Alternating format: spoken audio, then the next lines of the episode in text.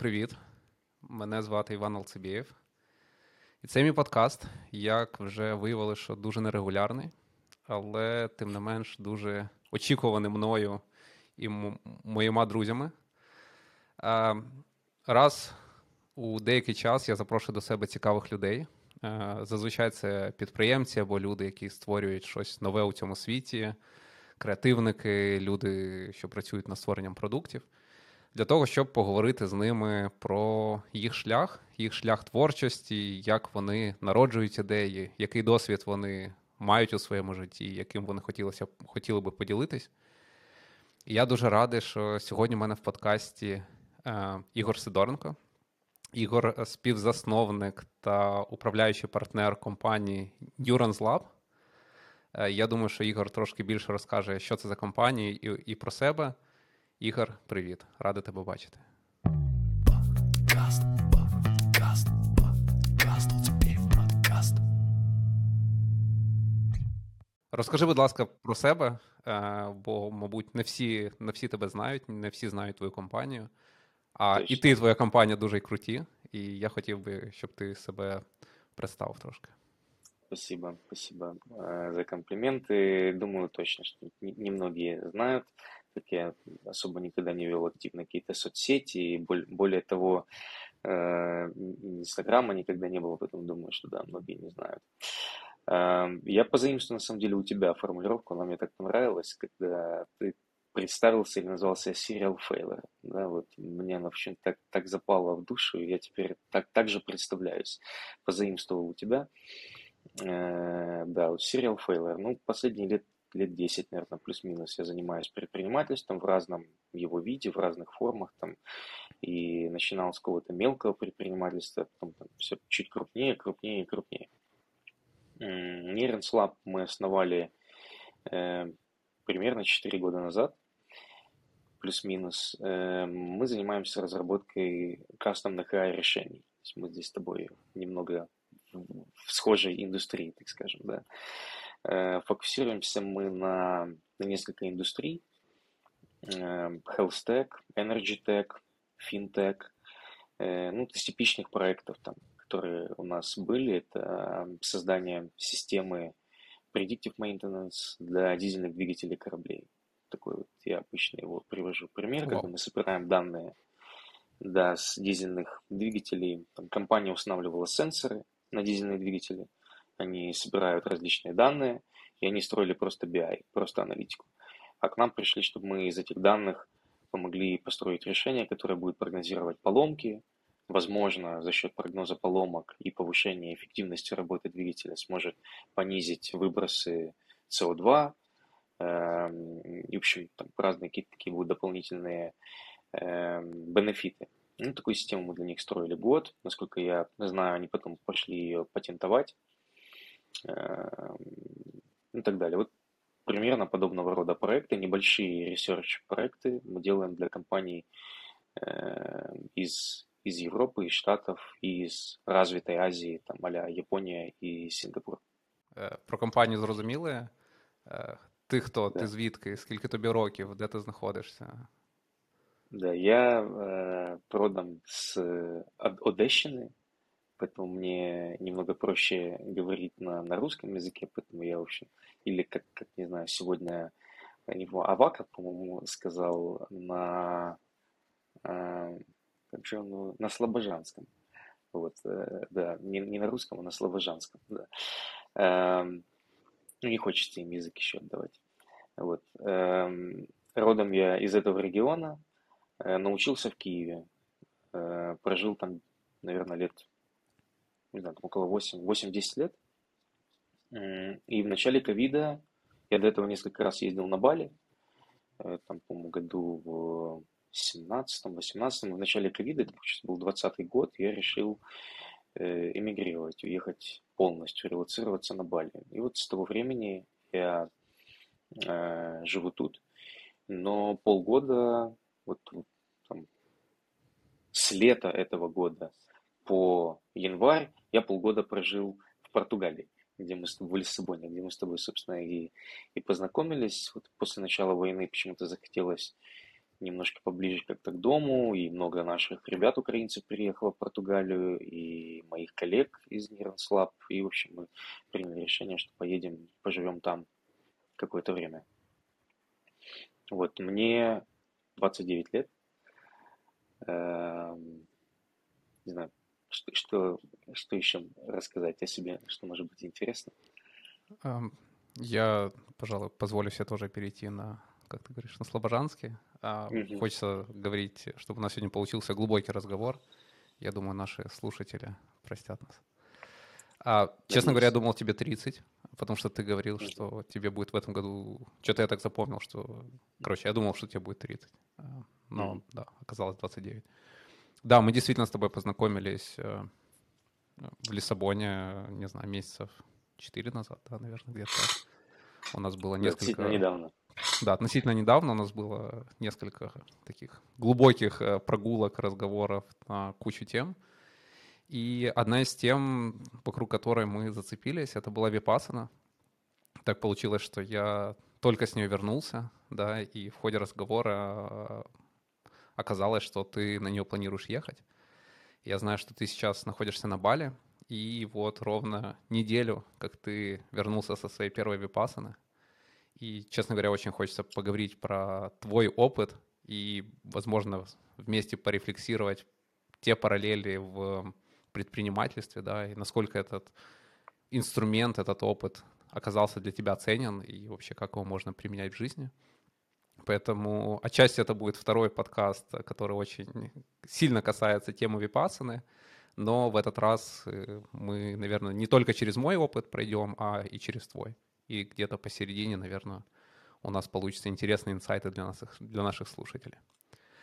А, поэтому, да, наверное, интересно. Расскажи, что такое випасана на Бали. Я думаю, что многие ассоциируют Бали с таким местом, не знаю, духовной практики, где много людей занимаются духовными практиками, йогой, не знаю, там, сыроедением и прочими штуками. Расскажи, что такое випасана на Бали вообще, почему ты решил именно на Бали проходить это? Мне очень понравилось, как ты сказал, после первой випаса. Это, это, это очень, момент, потому что я думаю, что будет еще вторая, третья, и 100%. там будут какие-то, да, будут какие-то свои, свои инсайты. Эм, да, я хотел пройти випасану еще в прошлом году. У меня мой близкий приятель, он проходил випасану в Непале несколько лет назад, и он поделился таким впечатлением, что было прям, прям очень круто для него, и он многое о себе узнал. Я хотел пройти в прошлом году, но так как началась война, как бы было, было не до випасаны, э, был такой серьезный кризис менеджмент, то вот сейчас такая возможность появилась, что компания более-менее стабилизировалась, и я решил на свой, на свой день рождения, я решил взять себе 10, 10 дней, чуть больше отпуска, и вот на 10 дней поехать на Випасан. Поэтому, может быть, тебе показалось, что мне 30, потому что я говорил, что я свой 30-й год хочу встретить на Випасане. Начало да, 30 -го да, наверное, года. Наверное, да, начало 30-го года жизни, может быть, поэтому тебе показалось, что мне 30. Вот. Это что интересно тоже, мы общались э, здесь по поводу всех вот, вот этого образа Бали как некого духовного такого центра мира, центра, наверное. Что ли. Да. да, ну вряд ли мира. ну, в, знаешь, в головах нашего бабла, да, вот все да, такие да, да. IT-интерпренеры едут туда как очищаться. Да, это очень интересно, что на самом деле это во многом это привозное. То есть, э, ну, на Бали там среди местных, местные не занимаются йогой, они не питаются healthy едой, они не особо занимаются медитациями. Это вот экспаты привозили и здесь что-то что делали. И у них достаточно специфическая здесь религия, здесь на, на острове, насколько я понимаю, она такая уникальная в мире. И у них что-то есть вроде бы от буддизма, но насколько я могу судить, медитация это не что-то повседневное для них. Угу. Поэтому это скорее такой вот образ, да, и люди, которые приезжали, там, может, после Индии, после Гуа, там, привозили что-то. Мне так кажется. Вот, Випассана на Бали. Это новый центр, потому что, когда я смотрел еще год назад, я проходил традиционную, как это Випассана Гуэнка. То есть, mm-hmm. давай, можем пару слов вообще расскажем, что такое Випассана. Да? Випассана – техника медитации, одна из двух древнейших индийских техник медитации, который по преданию около двух с половиной тысяч лет, и сам Будда медитировал этой техникой и или около этой техники и просветился. Да? То есть, ну, так, так гласят легенды. Мы не будем сегодня входить, наверное, в мифическое, э, религиозное, э, такой мифический религиозный вектор, да, но так, так гласят легенды. И есть центры випассана медитации по всему миру, которые абсолютно бесплатно принимают желающихся, желающих учеников э, обучиться этой технике. И там задонатить можно только после того, когда ты проходишь 10-дневный курс. То есть это, возможно, одно из самых честных явлений, которые я видел в жизни. И я не знаю, как ты, но вот это ощущение чистоты, которое там вот, в результате этого обета молчания, Э, он, все же не, не случайно, да, там так сделано, оно постоянно присутствовало. Отсутствие денег, отсутствие материальной составляющей, оно присутствовало. Там я его лично ощущал. Вот это ощущение чистоты там постоянно.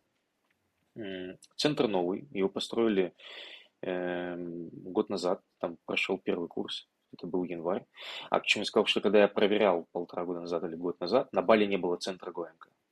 Угу. Випассана Гэнг.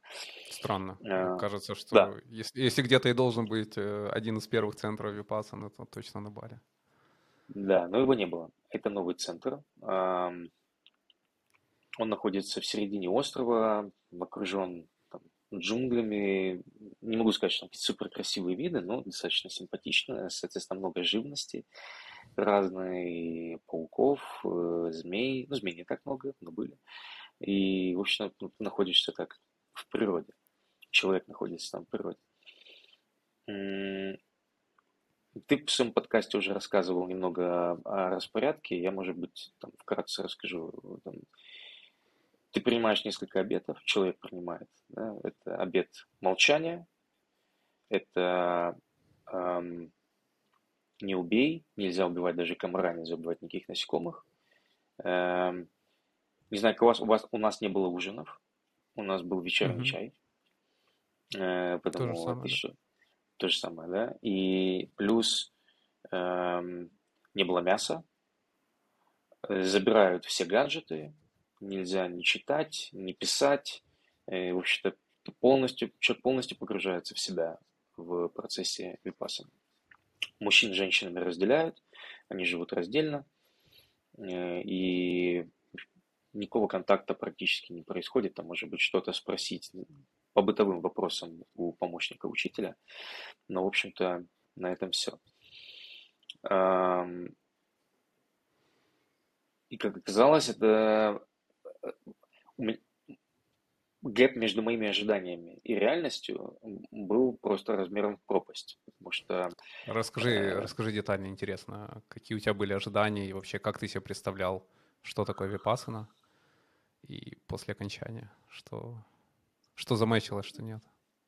Слушай, ну вот э, как э, прилетел оттуда, откуда не ожидал. Да, вот абсолютно. Э, я последние несколько лет я интересовался какими-то вопросами образа мышления, я бы так это попробовал охарактеризовать, или мировоззренческими, ну, мировоззренческими может быть сильно широко, скорее, наверное, вот образом, образами мышления, каким образом можно мыслить, какие есть разные школы о том, как можно или как нужно мыслить. Э, но почему-то э, я не ожидал, что Випассана станет э, местом или, не знаю, техникой, которая так повлияет на образ мышления у меня почему-то, несмотря на то, что я получил фидбэк от тебя, я получил фидбэк от своего близкого приятеля Вани, который мне сказал, это было одно из самых сложных испытаний в моей жизни. И если не изменяет память, ты мне сказал примерно то же самое. Да. Да? Uh, у меня почему-то были ожидания, что я иду на, себе, на, на такой себе ретритик. То есть я, я медитировал, медитировал там, последние пару лет, медитировал по технике трансцендентальной медитации. Был у меня там перерыв, но достаточно долгое время медитировал там, практически каждый день, дважды в день. И это достаточно приятная техника. То есть ты медитируешь, ты получаешь удовольствие. И я как раз закончил обновление стратегии в компании. То есть у нас в декабре обновление стратегии, там январь затянулось обновление стратегии. И я достаточно сильно устал, был измотан. Я думаю, я сейчас пойду на ретрит, на ретрите я сейчас восстановлюсь. Я думаю, так, я там буду, я там буду спать, я там буду есть и медитировать. То есть как э, лучше нельзя придумать просто. Я там отосплюсь, восстановлюсь, и все будет прекрасно. И какой же э, был огромный гэп, когда на второй день я вообще понял, где я оказался. Хотелось убежать? Ну, каждый день. Я бы сказал, что каждый день у меня были мысли о том, чтобы уйти. Э, останавливал на самом деле то, что не ушел никто. Но последний день я узнал, что многие ребята пытались уйти, но их не пустили. Серьезно, да? Да, но их не пустили, как им не то, что сказали, там нельзя уйти, и попросили ну, еще один наверное, день. Да. Останься еще на один день. Вот они очень так тактично говорят, у тебя хорошо получается, останься еще на один день. Если завтра ты будешь хотеть уйти, мы тебя выпустим. Ну, пожалуйста, сегодня останься. И люди оставались еще на один день, и на следующий день они ну, не уходили. Это интересно, это же такой момент, да, но каждый день, ну, может быть, там, кроме десятого, понятное дело, да, ну, там, mm-hmm. может, кроме девятого, восьмого, но, в принципе, каждый день были мысли о том, что, причем они были очень разные, там, от разряда как-то это все тяжело, до разряда, мне кажется, я уже все понял, я уже отсюда забрал все, что нужно было, я уже все вынес, можно уходить, все, все, все хорошо. Вот. Да, мозг очень хитер на протяжении этих 10 дней. Он такие очень. концепции, истории тебе рассказывает, почему сейчас очень хороший момент, чтобы распаковать вещи и уйти. Э, я прям, да, очень вспоминаю, резонирует это как воспоминание. А, а еще раз можешь сформулировать вот твой изначальный запрос? То есть вот ты решаешься на медитацию, ты говоришь, что для тебя это ну, в твоей голове это ретрит, да, то есть я-то сплюсь, я вот это, но все равно, что было таким толчком, что ты вообще начал смотреть туда и понял, что такое, знаешь, намерение сформировал, что мне туда нужно.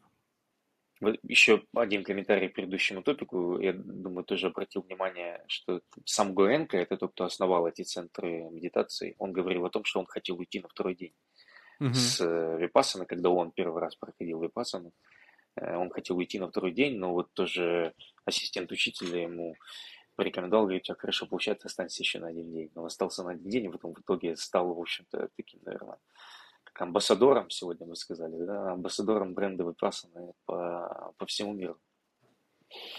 Вот, э, слушай, ну, я ровно, вот как тебе сказал, вот ровно так и было. У меня не было никакого запроса.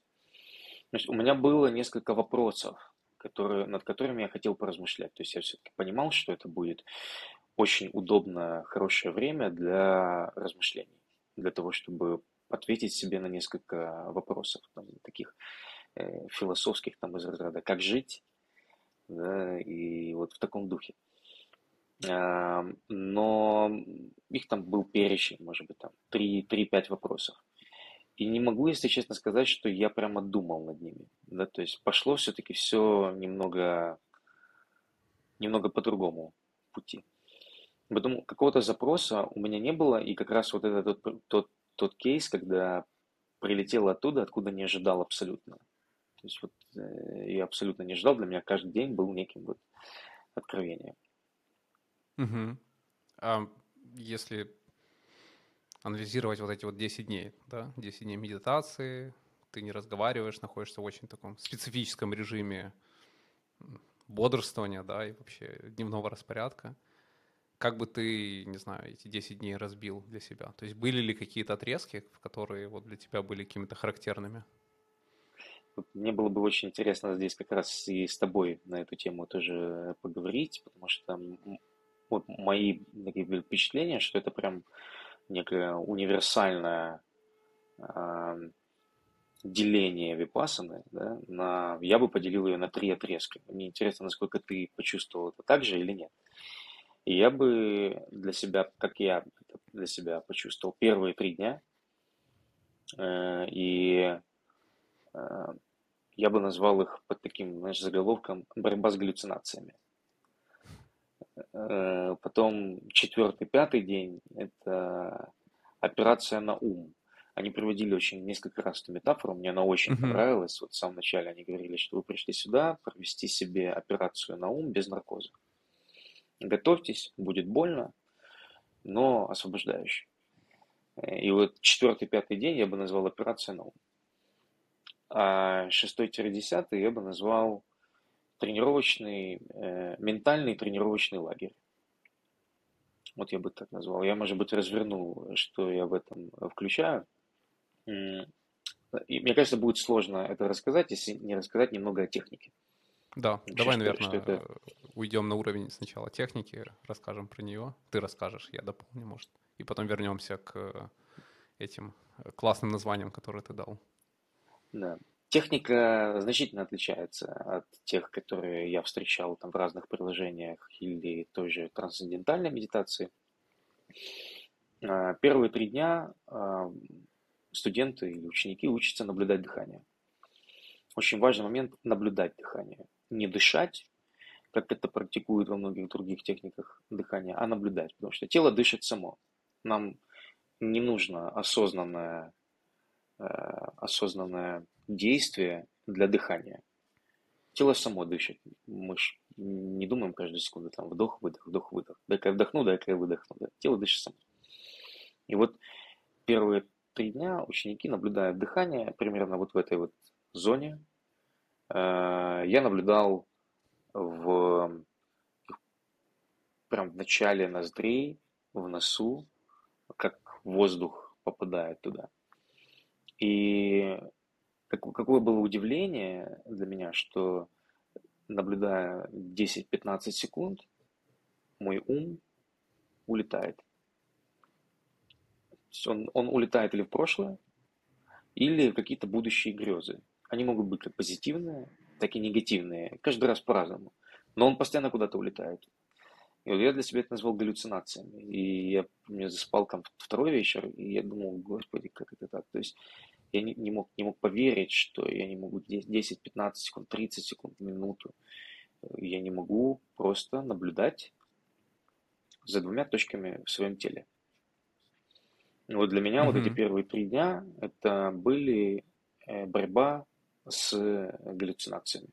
Каждый раз, когда мой ум отвлекался, и я находил его в отвлеченном состоянии, либо в прошлом, либо в будущих грезах, я говорил себе, возвращаюсь к наблюдению. И вот так проходит сотни, тысячи, тысяч раз за эти там, десятки часов медитации, тысячи раз я возвращал свой ум в наблюдение этих двух точек э, из этих галлюцинаций. Поэтому я это назвал вот так. И я понял, что да, у меня есть состояние ума, когда я сконцентрирован, когда я работаю, когда я сфокусирован на чем-то. У меня есть состояние ума, когда я сплю. Но когда мой ум ничем не занят, и я пытаюсь просто наблюдать за ощущениями в теле, за любой точкой, какую бы я ни выбрал, он постоянно отвлекается. Он постоянно улетает или в прошлое, или в будущее, или в страхе, или в желание, или еще во что-то. Вот это вот мои были первые три дня. И мне интересно, были ли у тебя подобные ощущения, и вот как бы ты озаглавил эти, эти три дня? Я помню, что было адски первые несколько дней. Ну, очень тяжело, очень... Ну, то есть та борьба, которая развивалась в голове, она...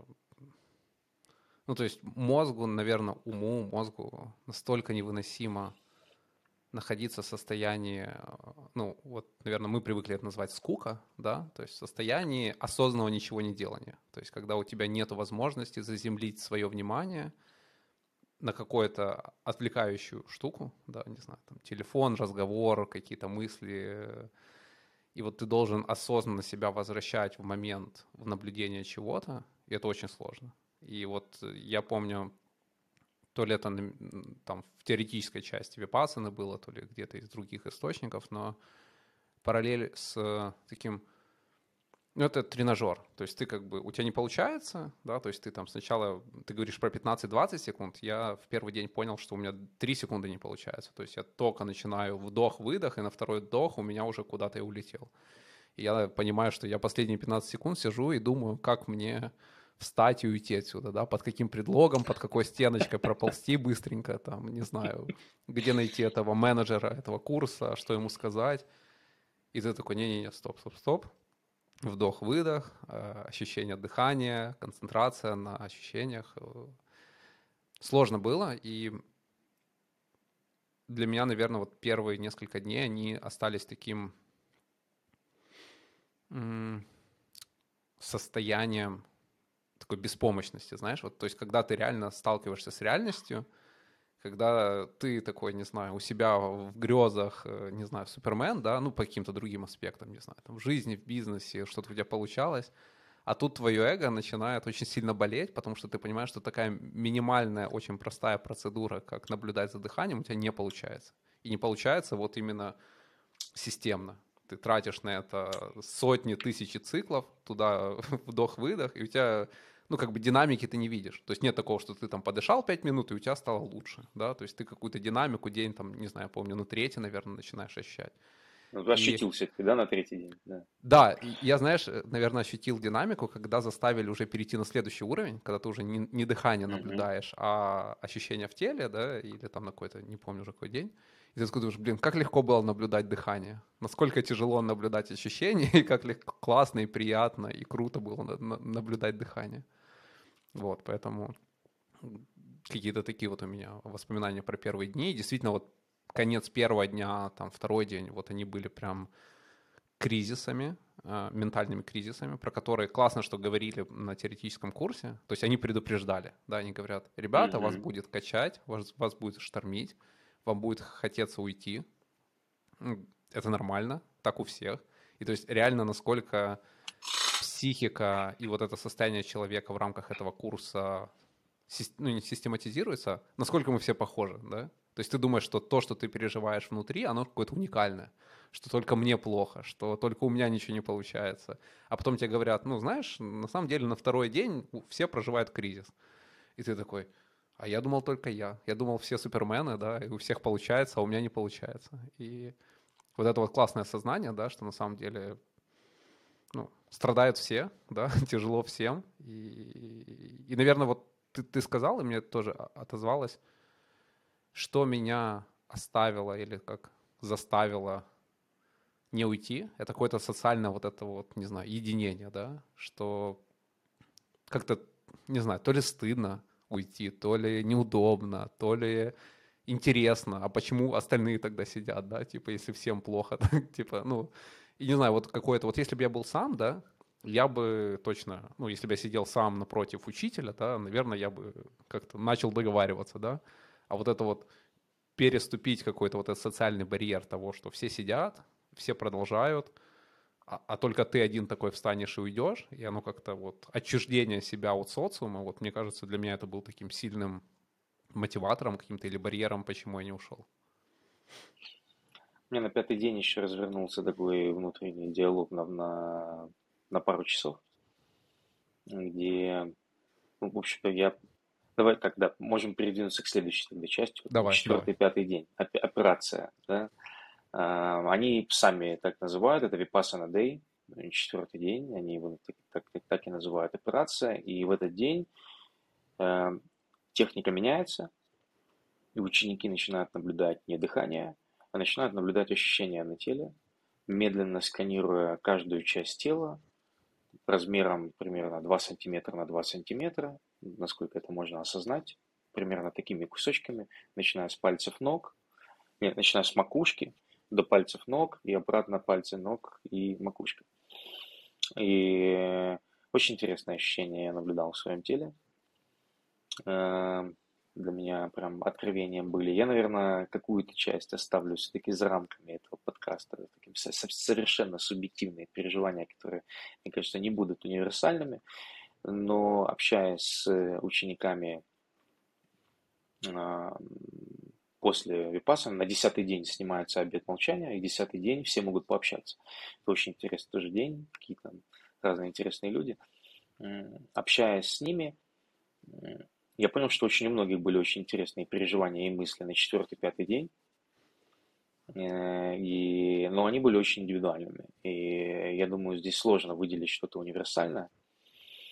Э, да. Но вот на пятый день мне показалось, что я, я уже забрал все, что можно было. То есть я, во-первых, там забрал нечто очень личное для меня, очень ценное, и я уже был очень доволен этими пятью днями.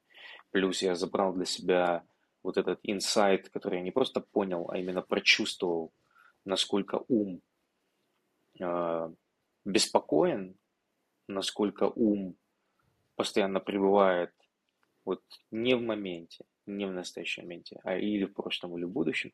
И мне этого уже хватило. Я уже, мне, мне хватило. Спасибо, я уже забрал так много, я, я пошел. Более того, у меня начался некий такой, эм, может быть, конфликт э, будет громкое слово, но я бы сказал несогласие некое. Я последние несколько лет на очень поверхностном уровне э, изучал стоицизм. Я повторюсь, на очень поверхностном уровне, чтобы ни у кого не возникло впечатление, что я как-то глубоко погружался в этот вопрос. Э, и стоицизм меня лично привлек тем, что это философия во многом деятельных людей была в античной mm-hmm. философии, да, то есть там, в отличие, насколько я могу там судить, об школе Эпикура, об эпикурейцах, одними из представителями, представителей поздней истории является Марк Аврелий, который был императором, является Сенека, который был самый богатый человек Рима, и оба этих человека, они не практиковали философию как нечто теоретическое и не уходили в аскезу и не были абсолютными теоретиками, а, а они были людьми дела. И mm-hmm. испытания, с которыми они сталкивались, там Сенека очень активную позицию и роль там занимал и в политике, и в Сенате, и в бизнесе. Ну, про Марка Аврелия мы вообще там, я думаю, многие знают, да, там это э, человек имел очень много кризисов в своей жизни – и это была та философия, которая помогала им с этими кризисами справляться. Но что меня там э, привлекло, то что это были люди дела. То э, буддийские лекции, я не сталкивался с буддийской философией до этого. Э, лекции про буддийскую философию меня немного, мне не хватило там деятельной части в первой половине. Восьмой, девятый, десятый день они, мне кажется, немножко вырулили. Э, ну, по содержанию я имею в виду, то есть я услышал немного про активные действия. А на пятый день мне не хватало. И я проводил некую параллель и аналогию со стоицизмом. И в стоицизме есть такой принцип, где одна из самых важных задач – это понять, что находится в твоей зоне контроля, что это находится вне. Да, что находится вне твоей зоны контроля. И абсолютно успокоиться по поводу того, что находится вне твоей зоны контроля – но при этом принимать активное участие по тем вопросам, которые находятся в твоей зоне контроля. И mm-hmm. у меня началась такая интеллектуальная беседа внутри, так, хорошо, ну, я уже все забрал, почему я не могу уйти? Это же в моей зоне контроля. Но я же, ну, я, я же могу сейчас просто взять, это же в моей зоне контроля, да? И вот этот вопрос он меня беспокоил. Ну, неужели я кому-то позволяю сейчас определять там мое будущее этих пяти дней. Ну, я могу на это повлиять, да? но потом я призадумался, что на самом деле э, в моей зоне контроля я принял волевое решение прийти сюда и пробыть здесь 10 дней. И если сейчас что-то мне мешает здесь находиться или сподвигает меня отсюда уйти, то я могу поменять к этому отношение. И вот на пятый день я понял, что я попал в тренировочный ментальный лагерь. И я понял, что это челлендж остаться. Челлендж остаться и эти пять дней потренировать свой ум как можно больше раз, потому что созданы практически идеальные условия. Вот я почему называю тренировочный лагерь, потому что вот как спортсмены ездят там э, на какие-то сборы, там, да, там 20-30 дневные, когда создаются практически идеальные условия. Нету никаких отвлекающих факторов, нету там гулек, друзей, есть тренировки, есть питание, есть сон, и ты тренируешься, у тебя повышаются, значительно повышаются твои показатели. Мгм. То вот э, випассана для меня, в принципе, если бы я вот ее сейчас характеризовал полностью, это такой ментальный тренировочный лагерь, где созданы практически идеальные условия для того, чтобы тренировать свой ум, э, находиться в моменте и наблюдать за собственными желаниями, страхами, порывами, которых сотни и тысячи вылазят, когда человек находится на, наедине с самим собой. И почему мне еще очень нравится эта параллель? Э, это, знаешь, а, мы почти все знают там, что для здорового тела, для здорового организма нужно ходить в зал. Мгм. Более того, многие знают, что нужно ходить три раза в неделю, что нужно комбинировать, там, не знаю, спину с трицепсом, э, грудь с бицепсом, ноги с плечами, э, сколько нужно делать упражнений, сколько подходов, какие перерывы нужно делать между упражнениями. Я знаю очень много людей, которые очень хорошо знают всю, всю, всю эту, как нужно питаться. Но вот этот гэп между знанием и образом жизни и конкретными навыками, он размером с пропасть. То есть это знание никак не приближает к тому, чтобы системно, регулярно ходить э, на тренировки, заниматься своим телом и видеть прогресс. И вот э, изучая стоицизм, э, и я думаю, там идеи, которые там, они известны многим, там, отказаться от желаний, заниматься самоконтролем, э, следить за своими порывами, разделить на собственную зону контроля и то, что вне зоны контроля, следить за своими эмоциями, как ими управлять. Эти идеи, они, в общем-то, знакомы всем, или, или очень многим. И мы их читаем, их, но вот знать эти идеи и практиковать образ жизни по этим идеям, это гэп просто огромный, пропасть да, между этими вещами. И вот мне как раз показалось, как, как я воспринял випассану, это вот этот тренировочный лагерь, где ты учишься, учишь свой ум на тысячах случаев жить по этим принципам, работать по этим принципам. И, конечно, эффект, э, он так же, как и тренировочного лагеря. То есть это не заменит годы тренировок. Это, это какой-то маленький шажок, который делает тело сильнее, только в данном случае ум, да, ну, это такой маленький шажок, где ты еще можешь немножко подтянуть технику, поскольку ты находишься в этой среде, но потом нужно возвращаться домой, и нужно каждый день хотя бы час заниматься своим умом. По сути, випассана медитации. Да, они, правда, рекомендуют 2 часа в день, ну, наверное, для спорта 2 часа в день это было бы отлично, да, но мы люди дела, нам все-таки выделили 2 часа в день на спорт, 2 часа в день на медитацию, не останется на дело. Поэтому приходится ограничиваться там хотя бы час на спорт, час на медитацию, и уже спасибо, что есть такая возможность. Вот. Поэтому вот так вот я бы охарактеризовал там последние пять дней и в целом свое впечатление. Это тренировочный лагерь, ментальный тренировочный лагерь по тренировке собственного ума для того, чтобы в общем, начать жить принципами стоицизма. Так было для меня, как для западного человека, потому что я не изучал восточную философию. Но я Мгм. нашел очень много параллелей, я даже вот тебе говорил, я немножко подготовился, там, очень новых айтулов, и там э, не- некоторые параллели вывел, там, когда мне интересно будет послушать сейчас твое мнение, а потом я бы показал эти параллели. Мгм. Класс, слушай, интересные мысли. И у меня, когда я ехал, по-моему, рассказывал в подкасте э, в своем предыдущем про Випассану, но еще раз расскажу, что я ехал на Випассану 5 часов на машине и слушал аудиокнигу про стоицизм, которая как-то там называлась «Как быть стоиком». Я не помню, как называлась книга, но это какой-то итальянский философ. Массимо, э, Массимо Пельюччи, да, наверное, да, по-моему, да, его да, как-то да, так зовут, да, да. точно, точно. Такая достаточно масс-маркетная история, но очень понятно, как бы какую-то выжимку дает. Я когда вот в состоянии, ну, проходил э, випассану, я тоже находил для себя очень много параллелей со стоицизмом. И вообще у меня один из таких, наверное, ну, тоже, не знаю, что-то щелкнул в голове, что есть какие-то универсальные законы жизни, а, и разные люди, разные школы, разные философии, разные, не знаю, там, подходы, они пытаются объяснить со своей какой-то колокольни. И я тоже увидел бы, как, что сущности как бы стоицизма и вот этой вот випасаны, да, они во многом очень близко находятся. На вот, если взять какое-то облако смыслов, из которых состоят эти, эти школы, то очень многие вещи пересекаются. А мне интересно задать вопрос.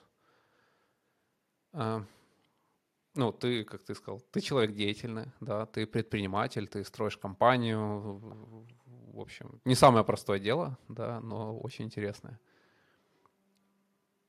Как ты находишь ценность вообще стоицизма, то есть ты такой изучал стоицизм, практиковал трансцендентальную медитацию два года, пришел к випасане.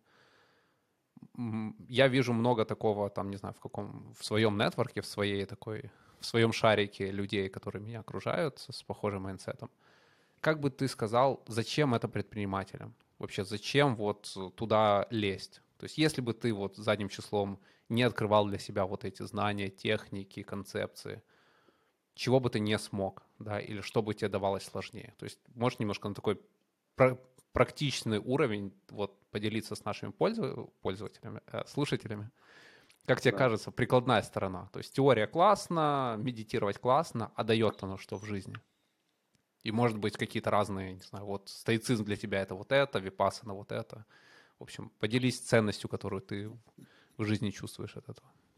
Я, я дам еще один маленький комментарий к предыдущему. Э, вот потому что ты сказал, что ты наблюдал параллели. Э, между прочим, очень интересный момент, что э, философия буддизма, и, ну, собственно, это Будда Готтама, да, это календарно, это пятый пятый-шестой век до нашей эры.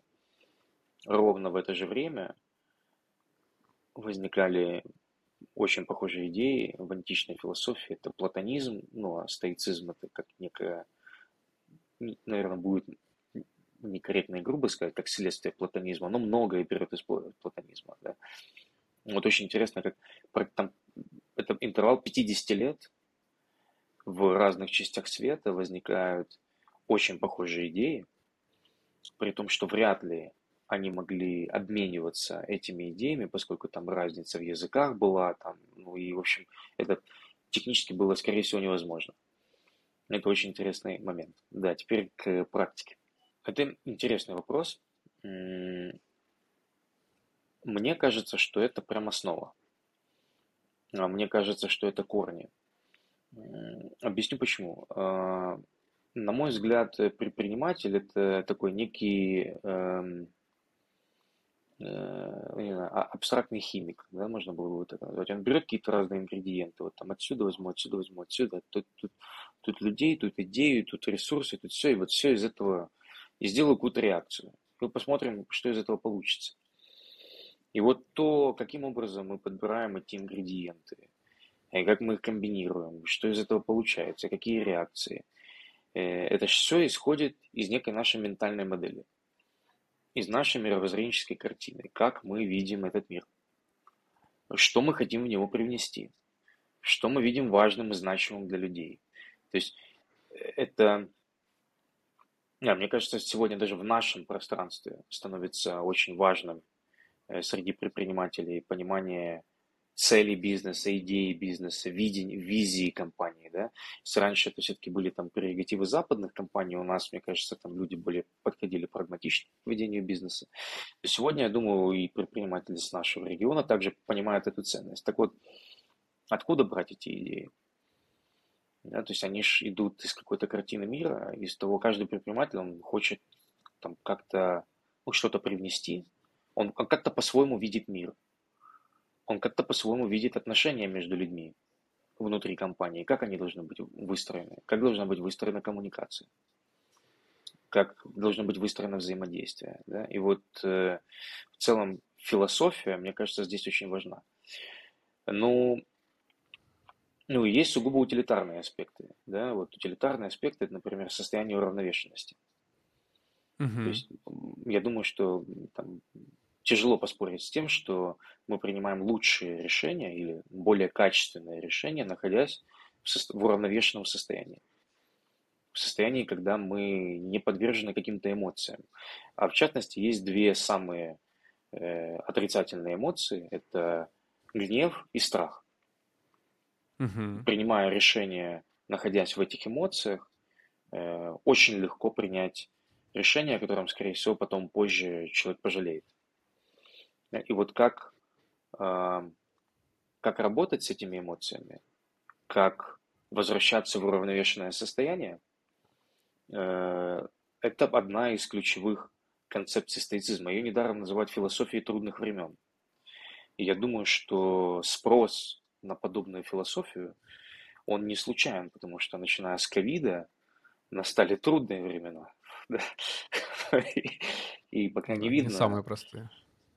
А, пока не видно предпосылок к тому, чтобы эти времена поменялись, у меня не просто среди предпринимателей вырос спрос на, то есть у предпринимателей, понятно, у них всегда были трудные времена, да, то есть там кризис-менеджмент, он всегда, но у меня среди моего там круга коллег, ребята там инженеры, э, дизайнеры, э, их жизнь, бытовая жизнь стала настолько наполнена этими кризисами, что они приходят, ищут какую-то философию. И как оказалось, философия, которая две с половиной тысячи лет, но написана она была или создана во многом деятельными людьми, или развита поздними стойками деятельными людьми, она оказалась весьма, весьма, весьма жизнеспособной и помогающей людям переносить эти трудные периоды, находить какие-то точки опоры.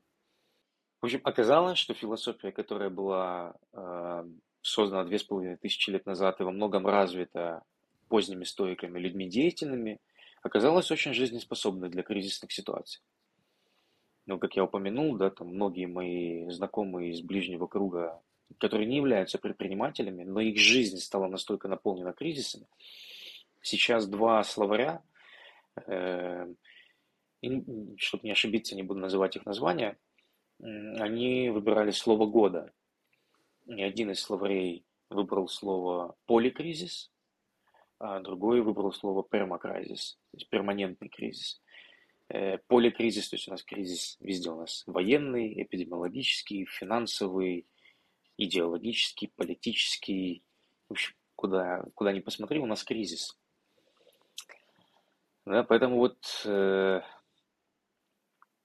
вот так, э, так пришел к стоицизму. Ну и на самом деле, как мне кажется, когда человек начинает изучать философию, он, мне так во всяком случае показалось, логичным начать сначала.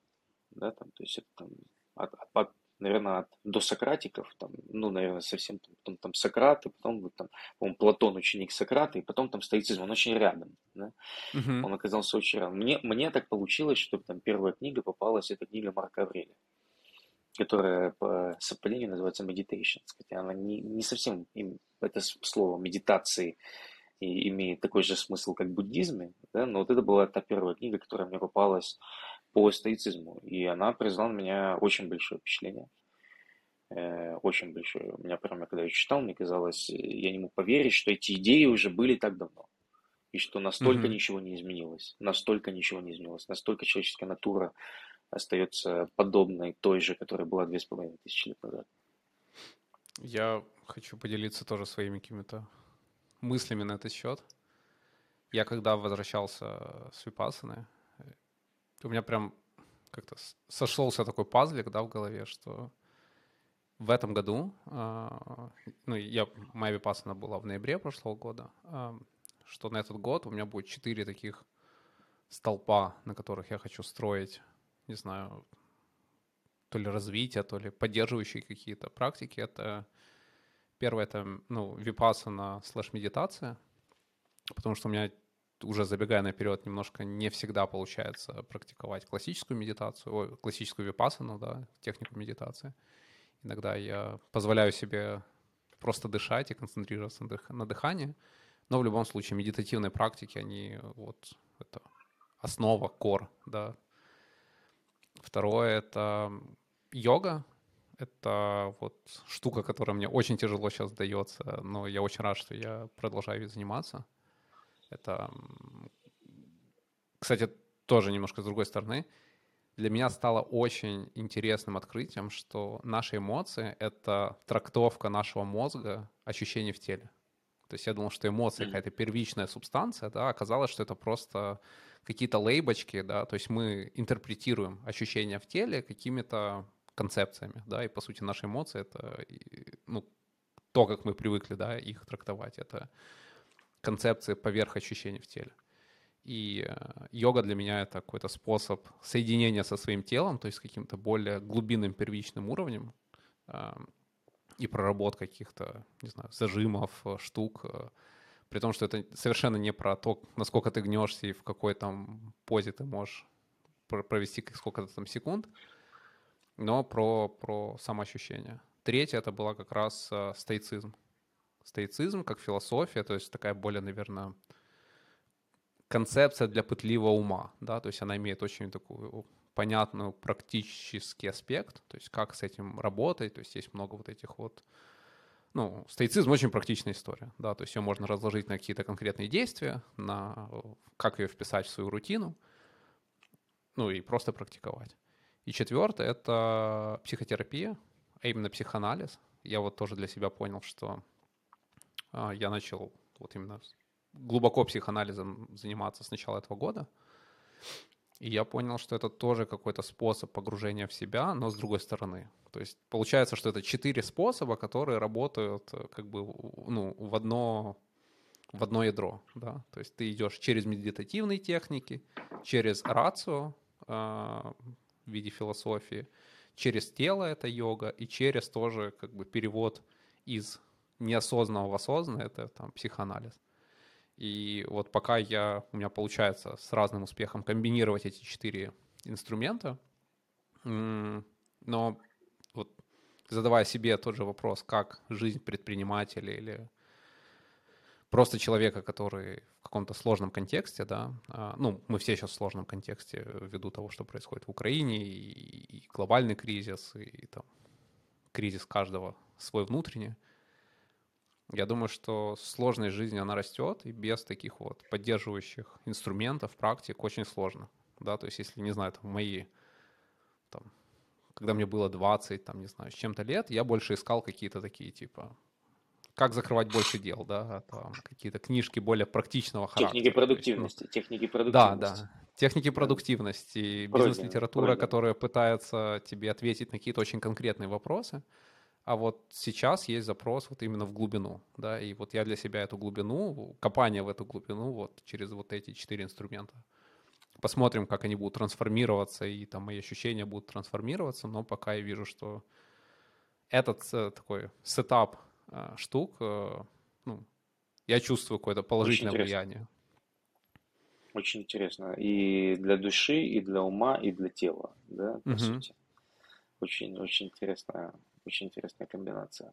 Расскажи про свои ощущения после окончания випасаны. И вот э, хотелось бы снова в эту практичную сторону. Вот твой первый день после випасаны, да, ты возвращаешься в мир бизнеса, мир предпринимательства, а, высоконагруженный мир каких-то, ну, скорости, да, как это для тебя было? Как ты, не знаю, ком- начал коммуницировать со своим окружением? Возможно, у тебя были какие-то вот инсайты, которые на практичном уровне начали уже влиять на твою, на твою жизнь, на твои ощущения? Ну, я, я же совершил ошибку, да, ты же помнишь мои expectations? Да, то есть мои expectations были, что я иду на ретрит. И mm-hmm. я думал, что я возьму после ретрита, я еще как бы недельку, я отдохну. На самом деле, мне кажется, что надо до випаса набрать неделю отпуска и готовиться к випасане, там, ложиться пораньше, потому что просыпаться в 4 это непросто. Но я, не, честно скажу, я не просыпался каждый день в 4 и не начинал медитировать в 4.30. Я где-то себе позволял там одеть беруши и немножко поспать еще. Да. А, у меня была неделя отпуска. Поэтому у меня вход обратно, он сейчас проходит достаточно плавно. Я по чуть-чуть начинаю заниматься какими-то делами для того, чтобы ну, не, не впрыгнуть полностью в этот поток. У меня сейчас задача после випассана это добавить вот именно випассана медитацию как рутину часовую на каждый день. И поэтому я вот во время отпуска я этим занимаюсь. Первый день, я первый день провел с семьей. И э, это было чудесно. Это было чудесно. Я до сих пор чувствую э, как, как один из основных принципов буддизма, да, это анича, как мы уже с тобой знаем. Это слово они там повторяют, наверное, раз, раз сто. Как, как ты мне говорил после випассаны start again, да, вот у меня start вот это анича, анича. У меня вот это слово, я думал, что он мне снится просто будет. Это принцип того, что все, все меняется, все проходит. Это тоже пройдет, да. Э, сейчас э, я чувствую себя настолько уравновешенно, как ну, мне сложно сравнивать, но я скажу, что очень уравновешенно, я скажу так. И пока это ощущение сохраняется. Э, в то же время я понимаю, что если я не буду практиковать, то, э, скорее всего, оно, как э, мне понравилось на параллель, mental fitness. Да, вот есть physical fitness. Если ты можешь быть хоть мастером спорта по какому-то виду спорта, но если ты потом пять лет не тренируешься, то фитнеса не будет. Да, ты технику будешь помнить, так же, как и технику випассана. Ты будешь помнить, тело что-то будет помнить, но фитнеса не будет. Вот это mental fitness, как physical fitness, так и mental fitness, его нужно поддерживать. И вот э, я сейчас стараюсь заниматься тем, чтобы этот фитнес поддерживать. Я познакомился с человеком, который был на пятой випассане за этот Вау. год. За этот год. Ну, это уже на, much, не? Он перебор на, на, определенный. На, на пятый випаса не забыл. Ну, я не, как бы, ни, ни в коем случае не хочу оценивать там или осуждать. Это интересный опыт. Он два раза служил. То есть, там можно еще пойти служить, это ты бесплатно служишь, ну, готовишь еду, uh-huh. да, там, вот занимаешься какими вещами. А три раза он проходил випасом. Ну, человеку хотелось, ему, может быть, было нужно. Я пока не чувствую потребности во второй випасане. Э, но Во второе я... в целом? Или... Нет, э, вот сейчас. Угу. Сейчас, в данный момент. Да? То есть, но мне кажется, что я бы хотел пройти и вторую, и третью, пока я так ощущаю, что примерно раз в году. То есть, вот мне кажется, что раз в году, 10 дней, это достаточно хороший подход э, для такой очистки и тренировки, такой тренировочный лагерь раз в году. Угу. Я могу сказать, что у меня прошло там три, где-то три месяца с моей випассаны. Я чувствую, как мое состояние вот этой уравновешенности, легкости, оно сильно улетучилось. А, меня засосало обратно, наверное, такой мирская жизнь со всеми вытекающими точно не такое состояние, как было до Випассана. То есть разница в лучшую сторону сохранилась, безусловно. Но, наверное, самое ценное, что дает Випассана, это понимание, а как бывает. Да? То есть это вот а, формируются какие-то некие новые э, нейронные связи.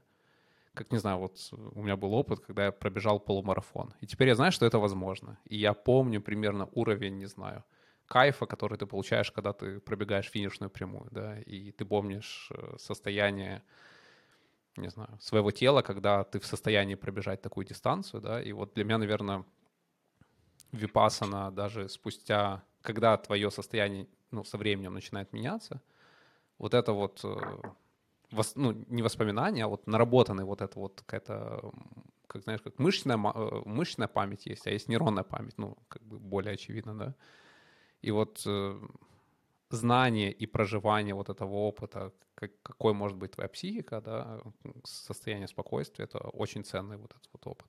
И что к нему хочется и нужно возвращаться. А у меня на этот год 100% в планах еще одна випасана. Я думаю, в планах мы с тобой говорили, что может это даже на Бали в конце года, mm-hmm. если получится.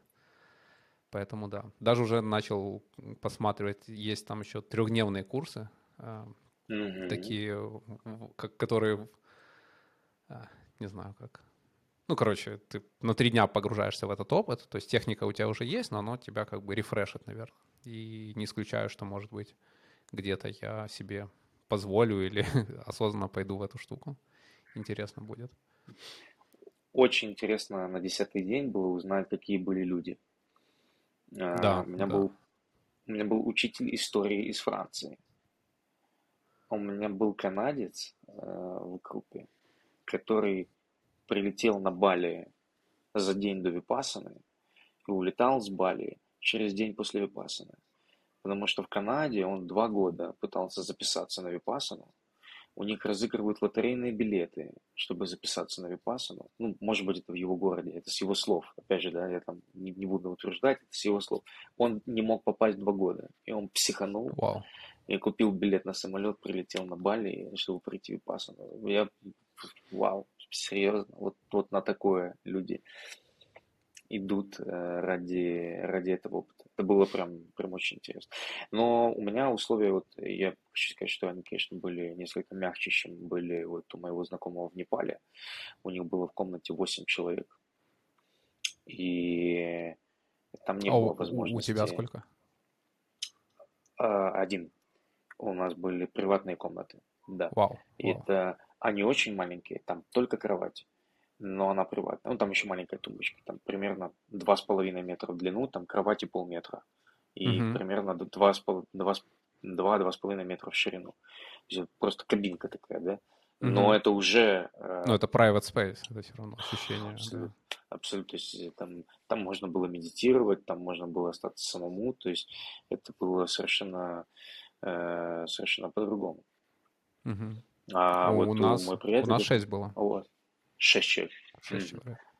Ну, да, в Непале у него было 8, по-моему, или, ну, что-то около того, у моего приятеля. И он говорит совершенно другую. Но я тебе хочу сказать, что я вижу в, в- в опыте, когда несколько людей в комнате какой-то плюс. Я Мгм. помню, опять-таки, меня э, мотивировало, когда я такой лежу в 4 утра, слышу этот гонг, и надо вставать, Мгм. и ты думаешь, может, еще немножко, и ты видишь, что все начинают вставать, и ты такой, блин, ну и я встану. Да. И вот, не знаю, вот это вот какая-то социальный коммитмент даже на уровне комнаты, он тоже отыгрывает какую-то роль. Ты приходишь в комнату, все медитируют, и ты такой, можно лечь еще где-то по- полежать, поспать, а тут все медитируют. И ты такой, ну ладно, сяду тоже помедитирую. Для меня э, такие штуки работают. Ну, мне, мне еще кажется важным, вот э, почему я захотел поделиться тоже. Я до этого как-то не особо делился э, какими-то мыслями или опытом, э, ну, по разным причинам. Э, ну, возможно, мне хотелось где-то предостеречь людей, которые ожидают ретрита. Типа там приду, смузи попью, э, помедитирую и посплю. Это очень-очень э, сложный челлендж. Я подписываюсь, что это, возможно, было одно из самых сложных испытаний в моей жизни. И я не хочу, опять же, сравнивать, но где-то подобное испытывал, спасая там бизнес от банкротства. Это вот, вот так, так, примерно такие ощущения. И мне кажется, что, во-первых, человеку, который находится в нестабильном психическом состоянии, я не уверен, что випассана подойдет. Э, Мне кажется, что стоит проконсультироваться. Недаром ты, когда заполняешь анкету там на сайте Dama.org, тебя спрашивают, есть ли у тебя какие-то психические заболевания, принимаешь ли какие-то антидепрессанты или какие-то медикаменты, то есть есть таки набор. Я, я думаю, что для тех, кто там отмечает галочками, что да, то, возможно, для них есть какие-то ограничения, да. Ну и плюс э, физически нужно быть неистощенным. Я после двух месяцев обновления стратегии и при этом переезда, возврата на Бали, смены часовых поясов и всего, я физически был очень истощен. И мне было, мне было непросто просыпаться, да. Плюс я вообще не, не, не жаворонок, да, по-моему, это называют, не ранняя птица. Мой обычный режим, там, я просыпаюсь ну, в районе 7. Э, там, ну, не в 5, никак не в 5, никак не в 6, да. Ну, 4. И причем ты должен проснуться и сесть медитировать, да. Поэтому Мгм. я думаю, что, возможно, вот действительно, когда для таких, как я, вот то, что ты упомянул, нахождение группой в комнате, оно немножко еще больше зажигает этот челлендж и соревновательный дух, и, да, ну или наоборот, чувство солидарности, что ну как же я, ну, я, я вместе с вами, ребят, я пойду вместе с вами. Возможно, Мгм. так тоже. Скажи, что, что ты будешь делать теперь в управлении компанией по-другому, пройдя опыт Випассаны? Были ли у тебя какие-то такие на прикладном менеджерском, интерпренерском уровне? Что это очень интересный вопрос. Ну, я думаю, что честный ответ будет, я не знаю. Мгм. Я, я пока не знаю, как, как этот опыт повлияет на э, управление, управление компанией. Э, я сейчас еще на два шага назад вернусь. Э, вот когда ты заговорил о... поделился своим впечатлением по поводу того, что такое стоицизм, и спросил, что такое это для предпринимателя, да, там, философии, практики. Э, мне почему-то тоже пришло такое сравнение, как в самолете, когда ты летишь, и говорят, если вы входите в эту зону турбулентности, сначала надевайте маску на себя, а потом на ребенка или на пассажира. Вот э, мне кажется, я думаю, что этому есть некие статистические подтверждения, что это более выживабельная, не знаю, правильно ли это слово, стратегия. Да? Вот для меня забота о собственном ментальном здоровье это вот примерно та же самая техника. Это сначала надеть маску на себя. Мгм. Да, потому что если предприниматель не ментально не здоров, если он находится в кризисе, если он находится в депрессии или подавленном настроении, это ощущают все. И это сказывается на всех, абсолютно на всех. Я думаю, что там никто в компании этого не, ну, не, не избегает. Да. Поэтому, наверное, это некая вот эта кислородная маска. Да. А, мне хочется верить, что у нас и так в компании все было достаточно неплохо. Да, и ну, это по, по фидбэку людей там, я могу судить, что ну, наверное, явно не лучше, чем у всех, э, но достаточно неплохо. И я думаю, что не знаю, я, может быть, сейчас уже где-то немножко ближе подхожу к каким-то своим а, очень индивидуальным инсайтам, очень индивидуальным инсайтам. Я так скажу а, аккуратно, эти индивидуальные инсайты, они такие достаточно, достаточно интимные, да, я скажу аккуратно, что я намного больше полюбил себя Мгм. в процессе випассаны и намного больше принял своих недостатков.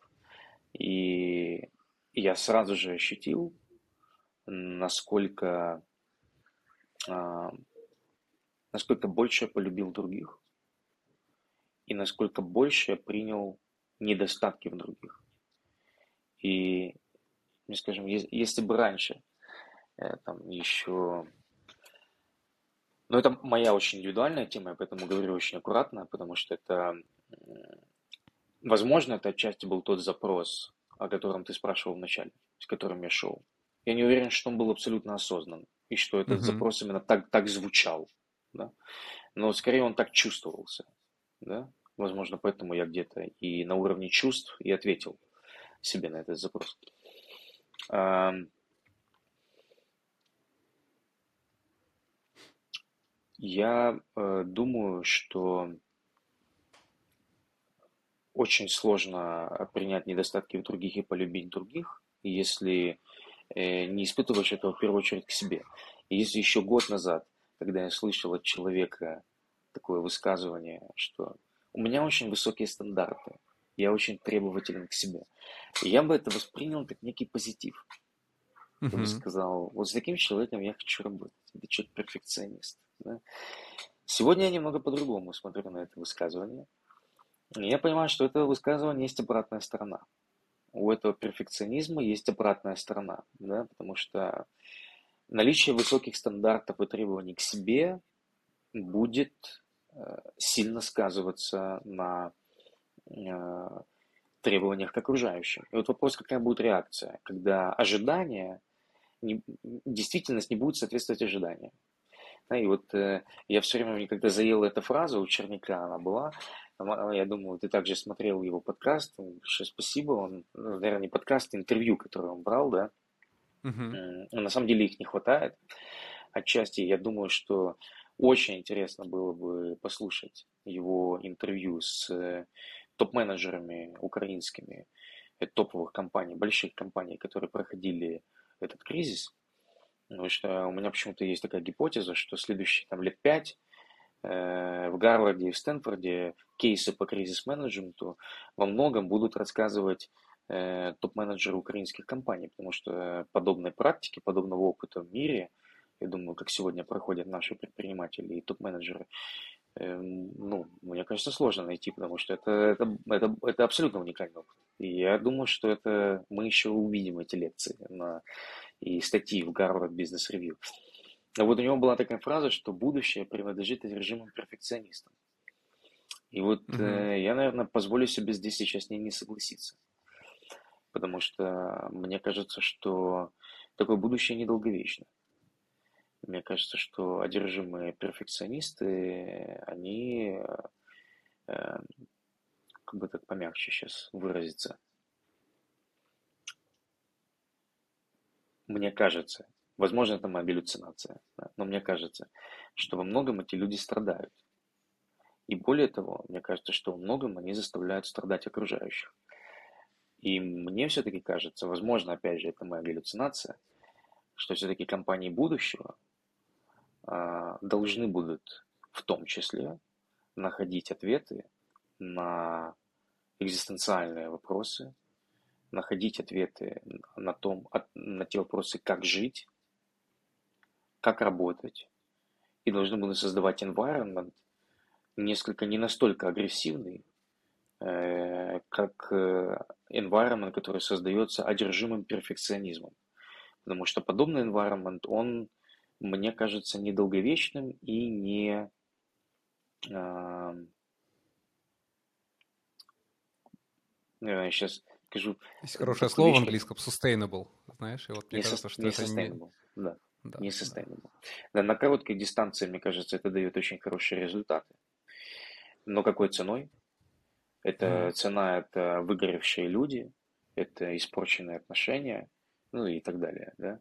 И вот э, мне кажется, что все-таки environment, не то что будущего, а сегодняшних уже компаний, особенно когда среда стала такой, особенно когда м, кризисы и вызовы у нас везде, мне кажется, что работа может становиться одной из тех точек опоры надежности и стабильности и, да, отчасти комфорта. Она, безусловно, не должна становиться таким зоной комфорта, абсолютной зоной комфорта, да, Мгм. но отчасти, мне кажется, она в том числе и те отношения между людьми, которые там формируются, они должны тоже стать этой точкой опоры. Вот такие вот у меня мысли. Если ты спрашиваешь, как, как я буду меняться, да, то я думаю, что где-то больше, больше смотреть в этот вектор. Мне очень многие штуки срезонировали и подняли какие-то мои мысли. Хочу тоже поделиться.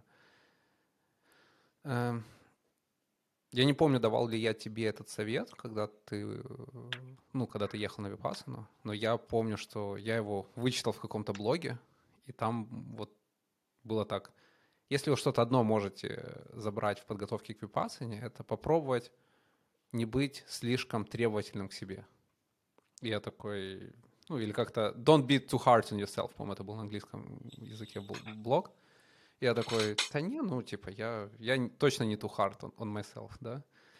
И, и вот на протяжении 10 дней а, я понял, насколько вот этот вот голос в голове, который придумывает концепции, почему тебе нужно уйти, который расстраивается, что у тебя не получается концентрироваться, который рисует картинки, что у всех получается, а у тебя только у тебя не получается, который накручивает тебя, не знаю, что ты поспал дольше, и у тебя начинается какое-то чувство вины возникать из-за этого.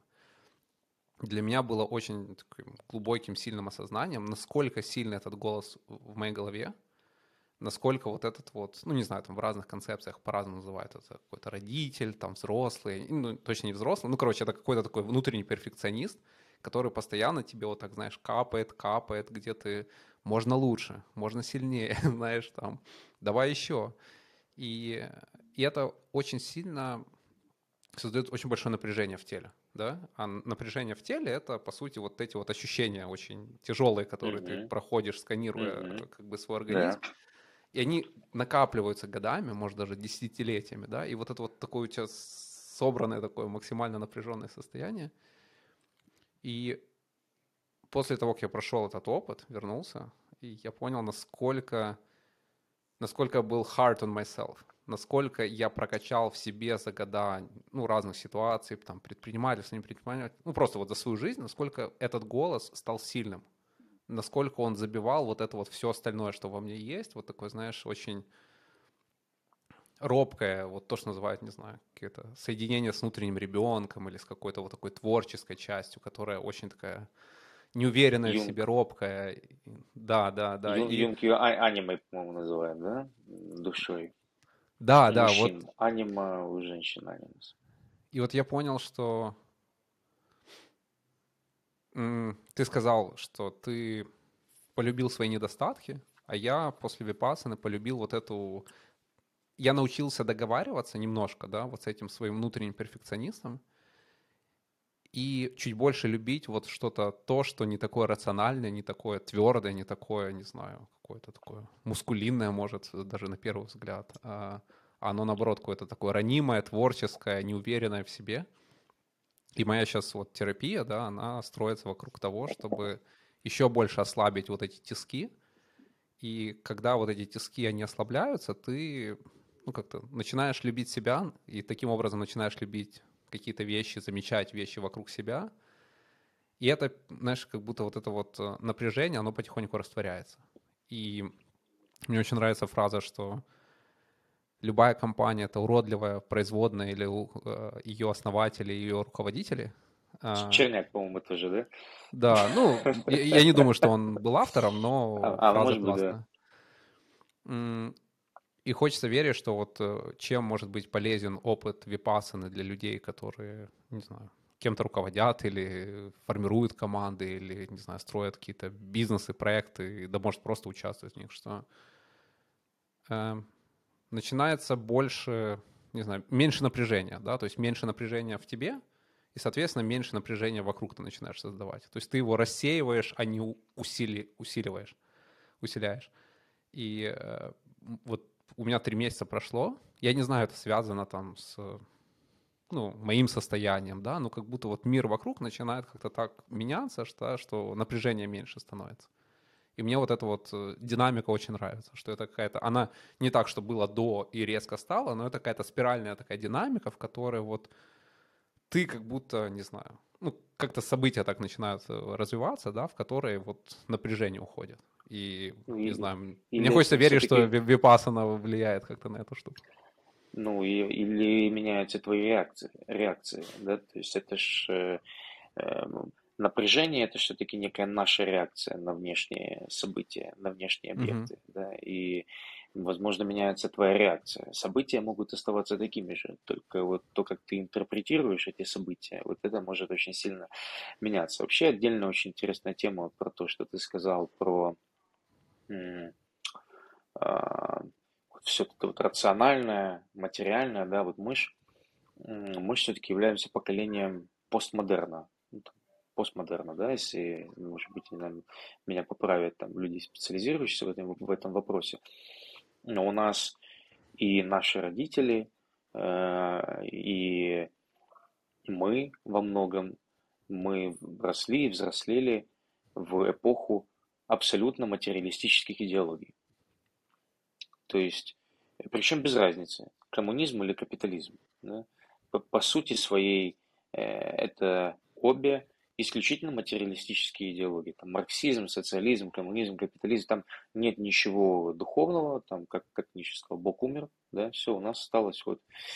Тут, тут э, экономика, тут план, да, угу. но по сути своей в корне лежат материалистические блага. Или, как сказал один из наших украинских э, философов, э, он еще понравилось такой summary, он сказал, если попробовать разделить, э, найти три ключевые идеи, которыми человечество жило на протяжении вот всей своей истории, то была там, первая идея – это идея, западная, давайте да, уточним, западное общество. Первая идея – это жить достойно, это идея античности, где все пытались жить как римляне, в каком-то смысле, построить себе виллу, пригласить философов, пить вино, и вот это жить, жить достойно. Да.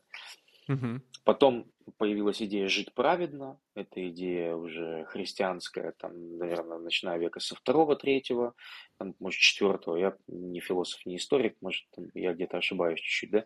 Жить праведно. И где-то вот 19 век, там 20 у нас появилась новая идея, это идея жить лучше. Вот мы в основном были нацелены на накопление материальных благ, на улучшение социальных стандартов. Вот эта идея жить лучше, она там по-своему была отображена в социализме, по-своему в капитализме. Капитализм победил, ну, на той дистанции, да, победил коммунизм. Все советские люди увидели, что ну, жить все-таки при капитализме лучше.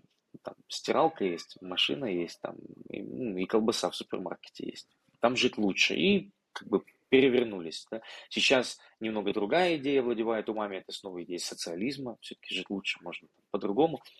Но это все равно материалистические идеологии. Они ничего не говорят или не предлагают э, для души, для э, такого духовного развития, да, скажем, человека. И поэтому мне кажется, что вот то, что э, сегодня многие ощущают, это нехватку. То есть мы все вроде бы э, стали жить лучше. Вот там мой путь в эти размышления, он вот как раз там произошел, я сидел себе на Бали э, там, года два назад, сидел там, пил кокос, смотрел на закат. Э, прекрасный закат. Мы только выполнили квартальный план по компании, по выручке. Я сижу и все, все хорошо. Я отлично живу. У меня мечта детская реализовалась. Я живу у океана – все прекрасно. Но что-то не хватает. Вот не хватает чего-то. И причем не материального. Но чего-то не хватает.